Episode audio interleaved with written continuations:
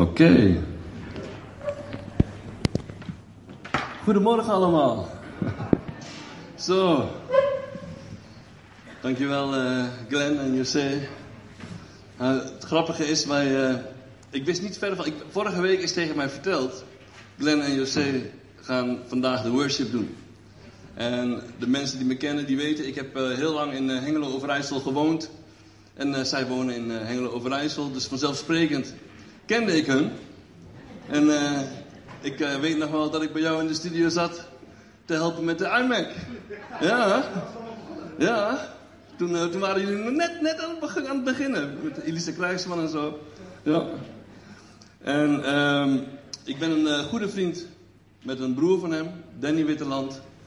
En um, de vrouw van Danny Witteland, die is de voorzitter geweest ook van de stichting. Die waren opgericht toen we naar Curaçao gingen, met Galina en ik. Um, zodoende vind ik het erg bijzonder. Want het is niet van tevoren besproken of geregeld van hé, hey, uh, regel hun eventjes voordat ik moet gaan spreken of zo. Dat is, is gewoon leiding geweest. Ik vind het heel mooi. Mooi om jullie te zien. Um, het thema van morgen, waar ik het met jullie over wil hebben, is wees niet bevreesd. En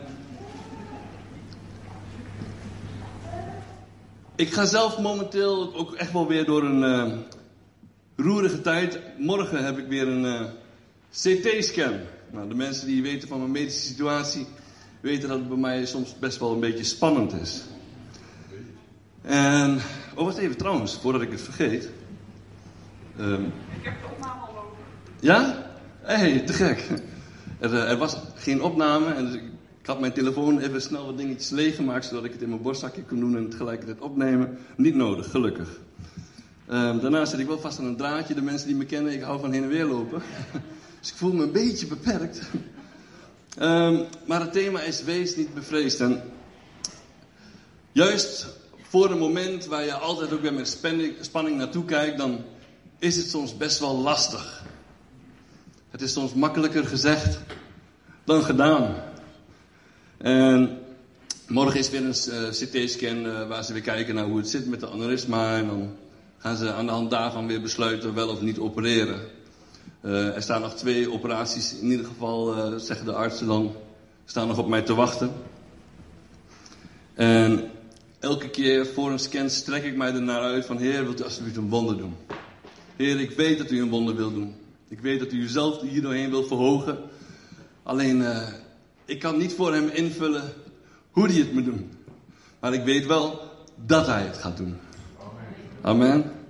Maar dat neemt niet weg dat het soms niet heel spannend is. Um, net als ieder mens, ook ik heb te maken gehad in mijn leven met spannende dingen, momenten, fases waarin je bang bent voor iets ben ik de enige? Ik denk dat iedereen wel eens of meerdere keren in zijn leven te maken heeft met angst. Ik wil met jullie openen bij Psalm, Psalm 116.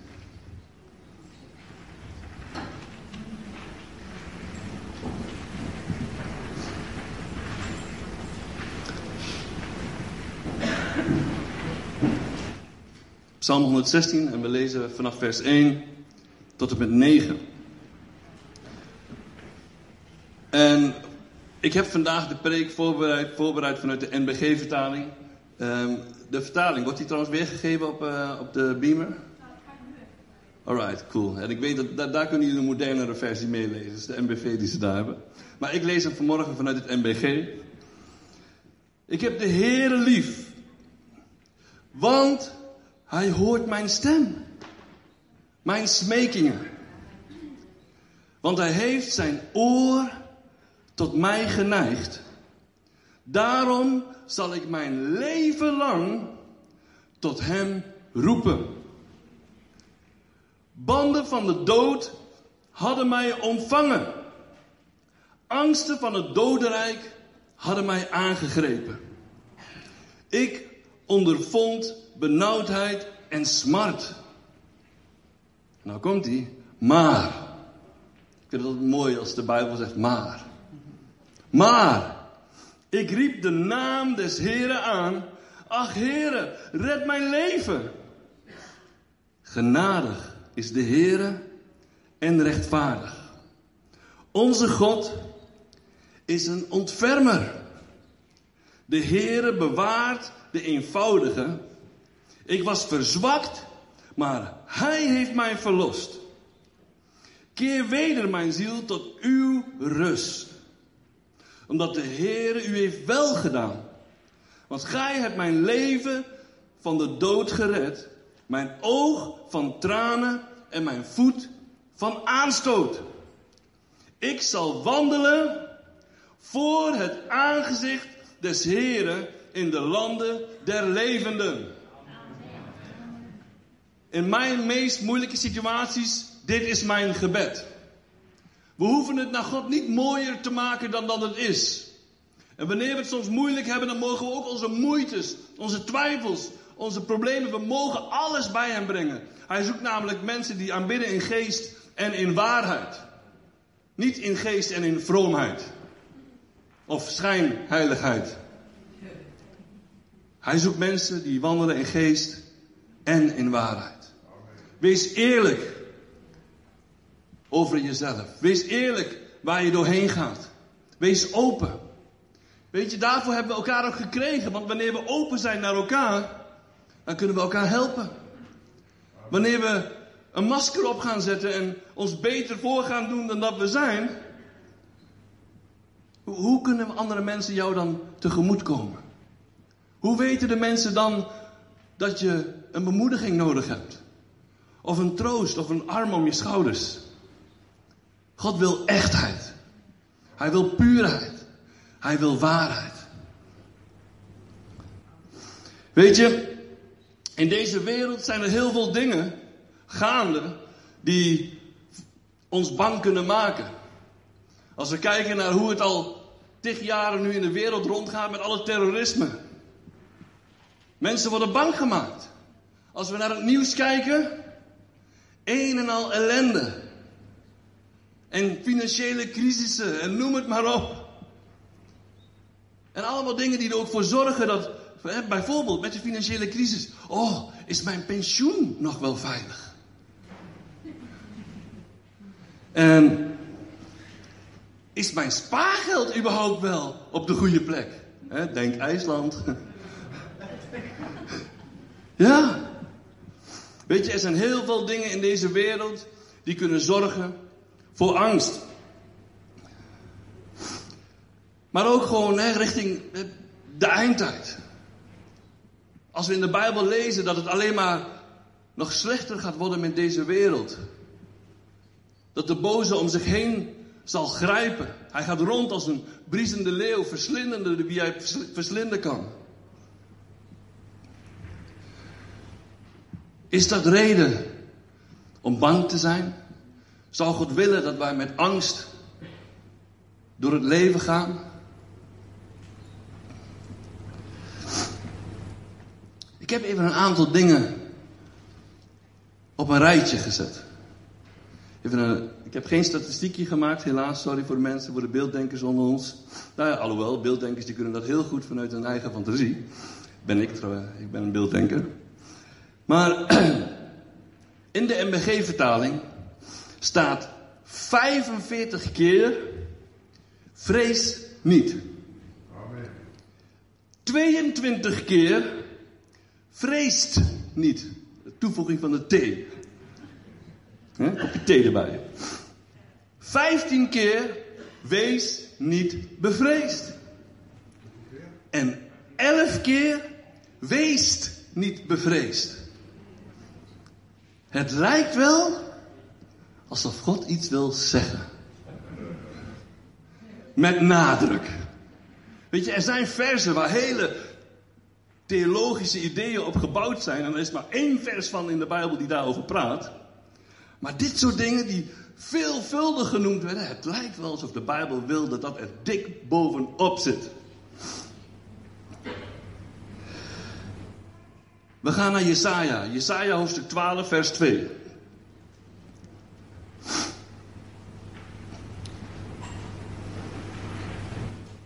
Daar staat, zie, God is mijn heil. En heil is een heel oud woord voor redding, voor genezing, voor bevrijding, voor verlossing, voor voorspoed.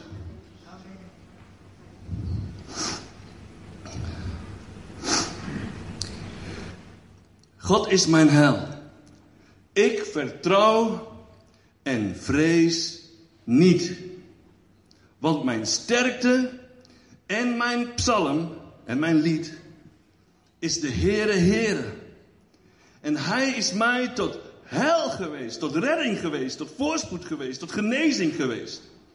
En dan zult gij met vreugde water scheppen uit de bronnen des heils.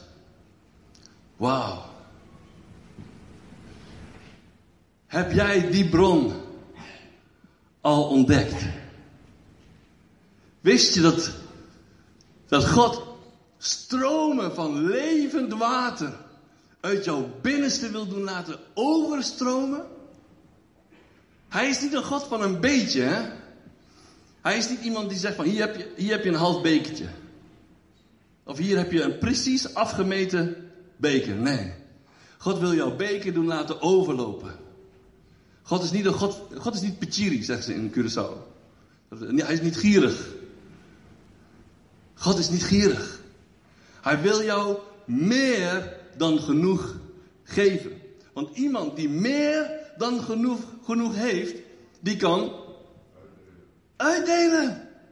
Yes! Dus wat jij ontvangt van God, mag je uitdelen. Hou het niet voor jezelf.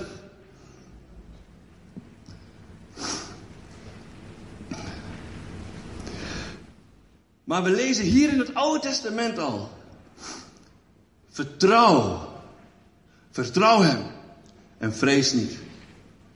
Het grappige is dat vertrouwen en vrees hier tegenover, tegenover elkaar worden gezet. Die twee gaan niet samen.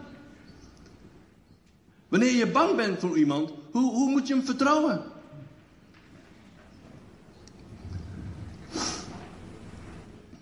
Jesaja.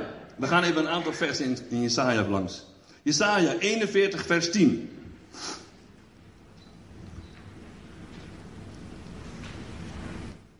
Vrees niet, want ik ben met u. Zie niet angstig rond, want ik ben uw God. Ik sterk u. Ook help ik u. Ook ondersteun ik u met mijn helrijke rechterhand. Weet je, in de grondtekst dat helrijke, dat is het woordje sedek. En het woordje sedek betekent ook weer redding, genezing, overwinning. Dat is zijn hand.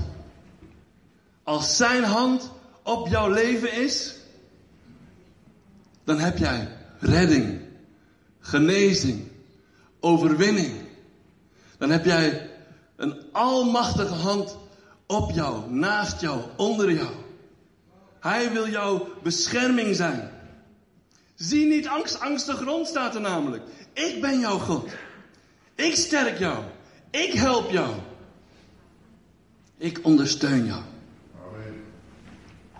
Is dat niet bijzonder om te horen? Je hoeft het niet uit eigen kracht te doen. Wanneer ik eraan denk, oh man,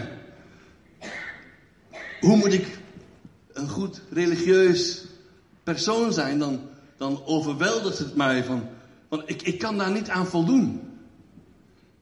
Ik ben per definitie niet perfect. Ik ben faalbaar. Ik, ik heb mijn blinde vlekken. Ik, ik heb mijn emoties die nog regelmatig in de weg zitten.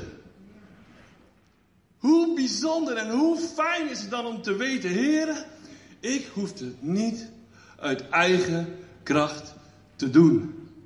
U wilt bij mij zijn. En ondanks mijn tekortkomingen hoef ik niet bang voor u te zijn. Jesaja 43, vers 1 en 2. Jesaja 43, vers 1 en 2. Maar nu, zo zegt de Heer uw schepper. O Jacob en uw vermeerder, o Israël. Vrees niet, want ik heb u verlost. Ik heb u bij uw naam geroepen, gij zijt mijn. Wanneer gij door het water trekt, ben ik met u. Gaat gij door rivieren, ze zullen u niet overspoelen, wegspoelen. Als gij door het vuur gaat, zult gij niet verteren en zal de vlam u niet verbranden. Wauw, wat een beschermende, heilrijke arm, hand van God. Weet je, hier lezen we trouwens wel. Het betekent dus niet dat we niet door stormen heen gaan. Het betekent niet dat we nooit door vuur heen gaan. Gods bescherming betekent niet dat wij nooit problemen krijgen. Gods bescherming betekent dat door de problemen heen, door de stormen van het leven heen, daar is zijn hand. Om jou te beschermen, om jou te ondersteunen, om jou te helpen, om jouw kracht te zijn. Hij wil jou leiden. Hij wil jou, zoals een mooi, een mooi vader, zoon, hij wil jou aan de hand nemen. Hij wil jou dragen. Ik ben zelf vader van drie kinderen. Ik heb twee dochters en een zoontje. De oudste is zeven en de jongste is drie. En de middelste er precies tussenin, vijf. En weet je, ik als vader, ik zou niet willen dat mijn kinderen bang voor mij zijn. Want als ze bang voor mij zijn, dan durven ze ook niet bij me te komen wanneer er iets mis is. Of wanneer, wanneer ze iets verkeerd hebben gedaan. Mijn vaderhart zou breken als ze denken dat ze daar niet met mij over kunnen praten. Zal ik een eerlijk advies geven? Ja, tuurlijk. En wanneer ze iets doms hebben gedaan, zal ik zeggen dat het dom was? Ja. Maar dat betekent niet dat ik niet wil dat ze, dat ze niet bij me komen. Dat betekent niet dat mijn liefde voor hun daarvan afhankelijk is. Wat je ook gedaan hebt, hoe hard je ook gevallen bent, ga alsjeblieft gelijk terug naar de Vader, want, want Hij wacht op jou. Kijk naar het verhaal van de verloren zoon. Hij wachtte. Weet je, we hebben de neiging, ja maar heer, oh ik heb dit allemaal verkeerd gedaan en dat. Weet je, ik, ik de afgelopen tijd ook weer geconfronteerd met dingen uit mijn verleden. Soms dan, die uh, bokkenpoot, die komt soms even om de hoek kijken en dan denk je, hé, hey, wacht even, weet je nog dit? De dingen van voor mijn bekering ook, maar ook van net na mijn bekering. Dan word je geconfronteerd met, met dingen uit het verleden die je al lang beleden hebt, die je al lang bij God gebracht hebt. Die bokkenpoot wil je dan eventjes ontmoedigen. En weet je, ik ben vroeger, voor mijn bekering, ik ben harddrugsdealer geweest. We hadden het eh, in de, in de, tijdens de had, Johan had het over bloed aan de handen. Over moordenaars. Nou, hier staat erin. Ik ben harddrugsdealer geweest. Ik heb harddrugs gedeeld. Wisten jullie dat er mensen aan dood gaan? Wist je dat dat mensenlevens vernietigt? Ik heb bloed aan mijn handen, jongens.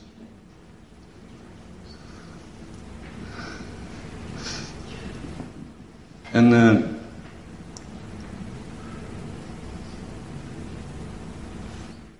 de boze die wil mij heel graag naar beneden halen. Maar weet je, Gods hand. Gods hand, die houdt mij vast. Gods hand beschermt mij. Gods hand helpt mij. Gods hand geeft mij overwinning. Voor wie zal ik nog vrezen?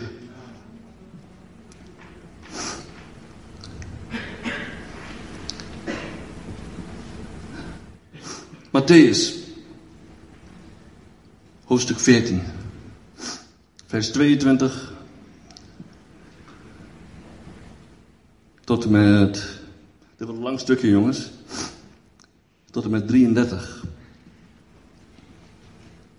Matthäus 14, vers 22 tot en met 33. En terstond dwong hij de discipelen in het schip te gaan en, voor hem, eh, en hem vooruit te varen naar de overkant. Totdat hij de schade zou hebben weggezonden. Scharen zijn trouwens geen scharen. De schade, dat is hier dus een menigte mensen. Vandaar dat ik het toch even, even aanvul. Is een oude vertaling. Er zitten soms woorden tussen dat je denkt van oké. En toen hij de schade weggezonden had, ging hij de berg op om in de eenzaamheid te bidden.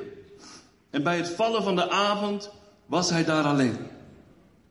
Doch het schip was reeds vele stadia van het land verwijderd, geteisterd door de golven, want de wind was tegen. In de vierde nachtwaken kwam hij tot hun, gaande over de zee. Toen de discipelen hem over de zee zagen gaan, werden ze verbijsterd en ze zeiden: Het is een spook! En zij schreeuwden van vrees. Man, stel je voor, je komt Jezus tegen. Ik heb daar een heel ander beeld bij. Als ik Jezus tegenkom, wow. Maar hier, de discipelen, ze, ze worden bang. Ze denken, het is een spook, ze herkennen hem niet. Terstond sprak Jezus hen aan en hij zei, houd moed, ik ben het. En zo kan het ook soms zijn in situaties. Hè? Dan, hè, dan denk ik, Heer, waar bent u in deze situatie? Geloof me, na zo'n open hartoperatie die ik heb gehad, met twee hartstilstanden en dat ze mij meerdere keren hebben moeten reanimeren, dacht ik ook, Heer, waar bent u? Maar hij was daar. Elke keer wanneer ik erop terugkijk, zie ik hoe hij mij in alles beschermd heeft. Als hij er niet was geweest, had ik hier vandaag niet gestaan. Er zijn heel veel dingen buiten de handen van chirurgen geweest. De chirurgen zeggen van, ik heb hier geen verklaring voor. Het is een wonder. Ondanks dat ik het op dat moment misschien niet voelde.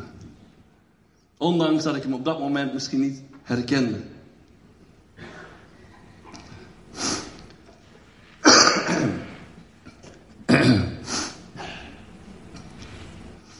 Houd moed, ik ben het. Wees niet bevreesd.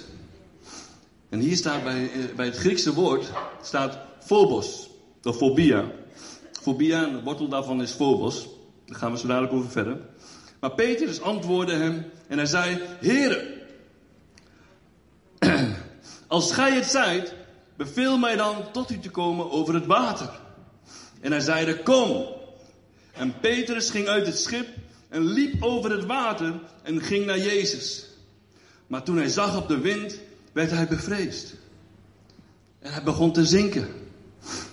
En hij schreeuwde, Heere, red mij. Terstond stak Jezus hem de hand toe en greep hem en zeide tot hem, kleingelovige, waarom ben je gaan twijfelen? En toen zij in het schip geklommen waren, ging de wind liggen. Die in het schip waren, vielen voor hem neer en ze zeiden, waarlijk, gij zijt Gods zoon. Wow. Heb je dat soms ook? Dat je in een situatie zit dat je begint te twijfelen? We zijn allemaal mensen. Iedereen ziet het soms even niet meer. Maar juist op die momenten mogen we weten dat Jezus erbij is. En we hoeven het maar uit te roepen, Heere, red mij! En hij zal zijn hand uitsteken. Hoe klein, niet zo, wacht even. Ja, maar je geloof is te klein. Mag even doorroepen, jongen. Nee. Hij zegt wel, hé, hey, klein geloof, een beetje iets meer geloof, ja? Maar hij helpt gelijk. Gelijk. Terstond. Dat betekent gewoon acuut, gelijk. De Heer Jezus die uh, zit uh, we kijken hoe, hoe die spattelt.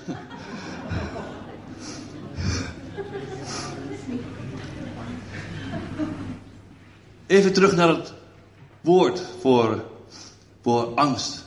In de grondtekst hier, vanuit het Grieks. Fobia. Hier komt het woord fobie vandaan. Wie is hier be- bekend met, eh, met arachnofobie? Wie weet wat het is? Spinnenfobie. Spinnenfobie. Eh, wie heeft hier last van een spinnenfobie? Ik hoef mijn hand niet op te steken, maar Galina wel. maar die is hier niet vanmorgen. Nou, er zijn een paar mensen eerlijk. Statistisch gezien moet eigenlijk de helft zijn hand opsteken hoor, maar even tezijde. ik dacht van ik neem even een praktische fobie waar veel mensen last, last van hebben. Maar weet je wat het is? Een fobie zorgt ervoor dat je iets wil ontwijken. Toch? Mensen die een echte angst voor spinnen hebben. Als ik diegene zeg van ja, daar onder de bank zit een spin. Ook al ziet hij hem niet. Hij wil niet meer in die kamer zitten. Toch? God wil niet dat jij angst voor hem hebt. Dat jij een fobie voor hem hebt. Want het maakt dat je weggaat van hem. Dan heb jij geen goed godsbeeld. Dan weet jij niet wat voor vader hij is. Even een grappig feitje. Wisten jullie dat eh, jaarlijks mensen acht spinnen in hun slaap opeten? Grapje trouwens, het is een hoax. het is een hoax. Want het klopt niet. Spinnen houden niet van warme plekjes. Wij zijn te warm voor een spin. Een spin zal, een spin zal niet vrijwillig.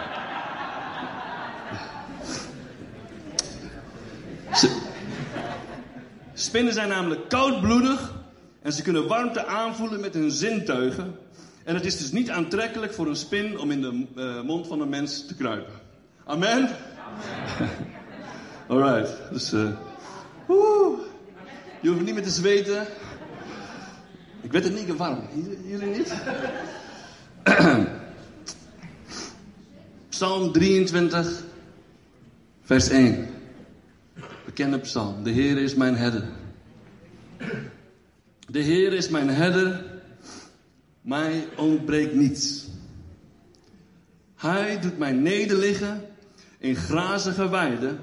Hij voert mij aan rustige wateren. Hij verkwikt mijn ziel en hij leidt mij in de rechte sporen. Om mijn wil? Nee, om zijn naams wil.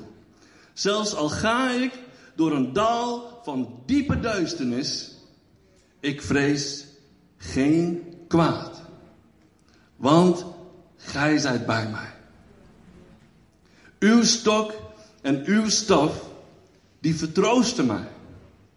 Gij richt voor mij een dis aan, en een dis is ook weer een heel oud woord, maar het betekent feestmaal. God wil graag een feestje met jou bouwen. En weet je, Indo's en Molukkers, die weten hoe dat hoort. Wij weten wat een feestmaal is, hè? Indische rijsttafel, met al die gerechten. Weet je, Nederlanders zijn van het efficiënt koken, snel koken, toch? Allemaal snelle gerechten. Terwijl de Indische mensen, weet je, een goede Indische rijsttafel, daar ben je gewoon twee dagen mee bezig. Ja, het moet ook marineren en intrekken hè, in de nacht, hè, anders is het niet perfect, jongens. In Nederland, ja, even snel marineren, even een kwartiertje. Dat kan toch niet? Dat kan toch niet? Dat is, een Indo begrijpt het gelijk. Maar de Heer wil graag, weet je, dus een, een feestmaal is iets wat met aandacht en met liefde voor jou bereid is. Wat God voor jou he- heeft, is geen snelle hap. God heeft voor jou een feestmaal.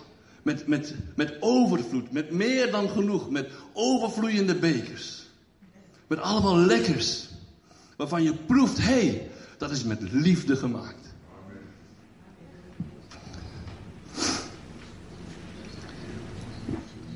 Voor richt voor mij een dis aan voor de ogen van wie mij benauwen. Gij zalft mijn hoofd met olie. Nou, ik begin kaal te worden.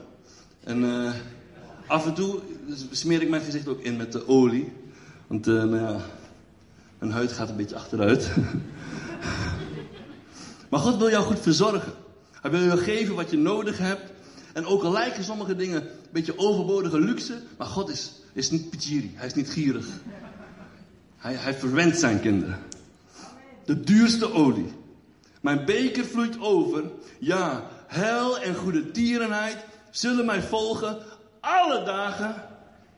Sommige dagen? Alle dagen van mijn leven. Ik zal in het huis des Heren verblijven tot in lengte van dagen. Amen. Ook al gaan we door een dal van diepe duisternis. Zolang Hij bij ons is, met zijn helrijke rechterhand, wij hoeven niet bang te zijn. Wij hoeven niet te vrezen.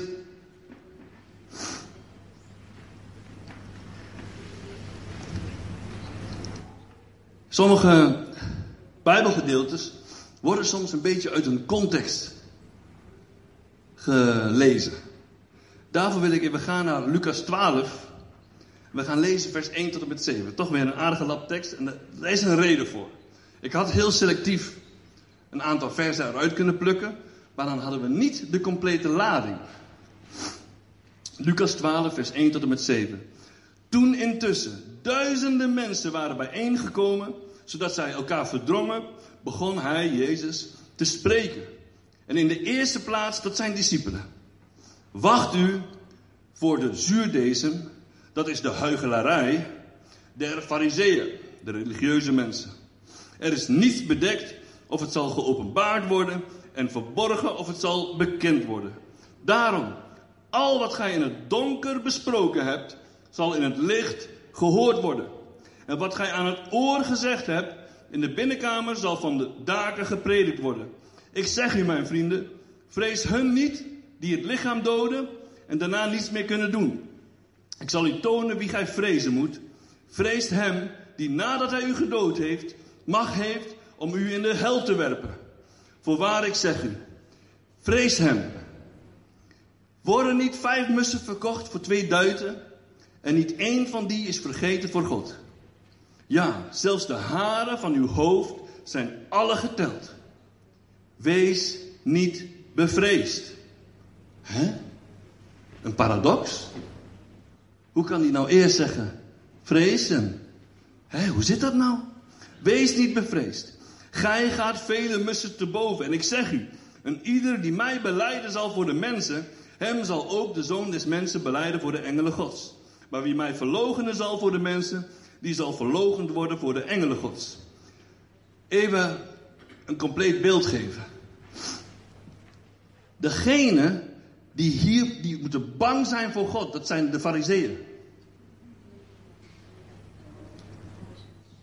In, de, in, de, in het laatste vers wat we lazen, in de laatste verse, en ieder die mij beleiden zal voor de mensen, hem zal ook de zoon des mensen beleiden voor de engelen. Maar wie mij verlogenen zal voor de mensen, die zal verlogen worden voor de engelen gods. En verlogenen is vertaald uit het Griekse woord arm, arm, arneomai, sorry. Ik, ik ben geen Griek, ik kan niet zo goed Grieks. Ik kan het wel oplezen. Arneomai. En dat betekent letterlijk afwijzen, niet erkennen, weigeren aan te nemen wie zich niet met hem wil verbinden. Ah, dat werpt een ander licht op de zaak. Het gaat dus over de mensen die de Heer Jezus niet aannemen. Die hebben reden tot zorgen maken. Maar dat betekent dat wie de Heer Jezus hebben aangenomen, die hoeven niet te vrezen. Want de Bijbel zegt wel heel vaak dat we hem niet hoeven te vrezen voor hem. En de Bijbel spreekt zichzelf niet tegen. En dat betekent dus voor de religieuze mensen die geen persoonlijke relatie met de Heer Jezus hebben, die hebben reden tot zorgen maken. En ik hoop dat die zorgen hun brengen aan de voeten van het kruis. Amen? Amen.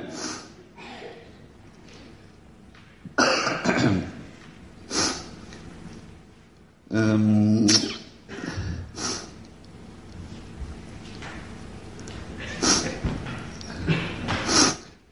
voor de mensen die juist in de Heer Jezus geloven, die Hem omarmen, geldt namelijk het volgende. In Romeinen hoofdstuk 8, vers 15 en 16 staat dat. Want gij hebt niet ontvangen een geest van slavernij om opnieuw te vrezen. Oftewel, toen we nog in die geest van de slavernij leefden, Toen hadden we nog reden voor vrees. Maar gij hebt ontvangen de geest van het zoonschap. Ja, dames, jullie ook. Jullie zijn ook zonen Gods. En ieder die geleid wordt door de geest van God, zijn zonen Gods. Amen. In de nieuwere vertaling wordt het soms als kinderen vertaald, maar in de grondtekst het is echt zoon. Door welke wij roepen, Abba, Vader. Die geest getuigt met onze geest dat wij kinderen van God zijn. En het volgende vers wil ik ook met jullie delen. Hebreeën, hoofdstuk 4, vers 16. Laten wij daarom met vrijmoedigheid, dus niet met angst, zonder oordeel, wees vrijmoedig. Weet dat je ten alle tijden tot Hem kunt gaan. Met vrijmoedigheid toegaan tot de troon der genade, opdat wij barmhartigheid ontvangen. Kijk, dit is de reden dat Satan ons aanklaagt. Wanneer wij gevallen, wanneer wij, wanneer wij vallen, wanneer we fouten maken. Want Satan wil heel graag dat wij bang voor God worden en dat wij niet naar hem toe gaan. Want hij weet dat wanneer jij naar God toe gaat, dan zegt Gods woord, dan ontvangen wij genade en hulp. En barmhartigheid. Sommige vertalingen, Engelse vertalingen, worden als compassie. Is dat niet bijzonder? Bij God, wanneer wij falen en we komen bij Hem, dan krijg je niet de schop na, dan krijg je compassie. Dan zorgt God voor jou. Wanneer mijn zoontje leerde, toen hij nog leerde lopen, hij is nu drie jaar, kan lopen. Maar toen hij nog leerde lopen, in het begin valt een kind die net leert lopen, die valt heel vaak. Maar wat voor vader ben je? Als je een kind dat valt, hier, weg hier, je kunt er niks van. Is toch raar? Wat is dat voor vader? Nee, als vader dan, het breekt mijn hart. Oh, mijn zoon heeft zich pijn gedaan. Oh, je gaat hem troosten, je doet een pleister op zijn wond. Toch? Zo'n hemelse vader hebben wij. Hij is nog beter als dan ik als vader ben. Dus laat staan hij. Wanneer jij valt, dan, dan geeft hij jou geen schop na. Dan wijst hij jou niet af. Dan wil hij juist dat je bij hem komt. Dan wil hij juist voor jou zorgen. Dan wil hij juist zijn armen om jou heen doen. En jou geven wat je nodig hebt. Tijdens de aanbidding kreeg ik nog één vers door en dan sluiten we af. En wij hebben de liefde onderkend en geloofd. Die God Jezus ons heeft. God is liefde. En wie in, hem, wie in de liefde blijft, blijft in God. En God blijft in hem.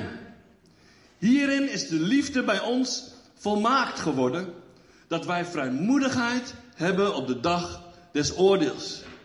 Wij hoeven niet met angst uit te zien naar de dag des oordeels. Want gelijk hij is, zijn ook wij in deze wereld. Er is in de liefde geen vrees. Maar de volmaakte liefde drijft de vrees uit. Want de vrees houdt verband met straf. En wie vreest is niet volmaakt in de liefde. We hebben lief omdat Hij ons eerst heeft lief gehad. Amen. Ik wil vanmorgen een oproep doen. Misschien ben je. Heb je een minderwaardigheidscomplex over jezelf? Misschien zie je jezelf heel vertekend. Misschien loop je rond met gewetenswroeging, met aanklagen in je hoofd. Dan wil ik jou uitdagen vanmorgen om vrijmoedig naar God toe te gaan. En ja, hier, er zijn mensen die met je willen praten, die met je willen bidden. Ik wil jullie vragen allemaal om op te staan. Want weet je, ik weet dat er gewoon ook heel veel gelovigen zijn. Mensen, kinderen van God. Volgelingen van Jezus die nog gebukt gaan onder schuld. Maar de Heer Jezus zegt, komt alle tot mij, die vermoeid en belast zijn. En ik zal jullie rust geven voor jullie zielen. Hij wil jou rust geven, hij wil geen last geven. En leer van mij dat ik zachtmoedig bent. De Heer Jezus is zachtmoedig. Hij is lieflijk. Hij, hij wacht op jou. Hij verlangt naar jou. En wanneer je hier vanmorgen bent gekomen en je loopt nog rond met een, met een gewetenslast, met een, met een aanklacht, met dingen die jou, die jou beperken, dingen die je naar beneden halen, waardoor je niet durft uit te stappen, waardoor je niet bepaalde keuzes durft te maken, dan wil ik jou uitdagen. Ga naar Hem toe. Kies er vanmorgen voor om juist naar Hem toe te gaan. Laat je niet intimideren door de boze.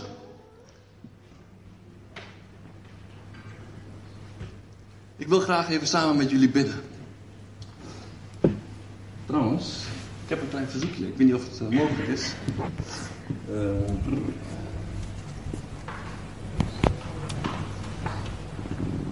deze hadden jullie gezongen. Ga ik die nog een keer doen? Goed. Dank u wel, trouwe Hemelse Vader. Sorry. Oh, ja, dan weet Hoe heet het lied? Ja. 697. 697. Dank u wel, trouwe Hemelse Vader, dat u hier vanmorgen bent. En we mogen vrijmoedig, Heer, vrij van schuld, bij u komen. En in de naam van Jezus wil ik elke aanklacht, elke leugen die over jouw leven uitgesproken is, die wil ik het zwijgen opleggen. In de naam van Jezus. En elke leugen die jou naar beneden wil halen, elke leugen die zegt, jij kan het niet, je faalt elke keer weer, die wil ik gewoon terugsturen daar naar waar hij vandaan komt, uit de putten van de hel. En God verlangt naar jou. En hij houdt van jou. Kies er vanmorgen voor om, om weer naar hem toe te gaan. Hij wacht op jou met zijn armen open. En wanneer er mensen zijn die, die vanmorgen weer opnieuw een keuze voor hem willen maken. Die tegen hem willen zeggen, Heer, hier ben ik. Ik wil naar u komen. Ik wil bij u komen. Ik heb uw troost nodig. Ik heb uw liefde nodig. Dan wil ik je uitnodigen om zo dadelijk naar het kruis te gaan. En daar zullen mensen zijn die met je gaan bidden. Die met je zullen praten. Maar ga geen dag langer met die schuld rondlopen. Laat je niet langer naar beneden drukken. God wil die gewicht van die last van jou afnemen. In de naam van Jezus. Heilige Geest, ga de rijen langs. Raak de harten aan. Heer, u weet precies voor wie deze boodschap vanmorgen is. Mijn kind. Ik hou van je. Kom bij mij.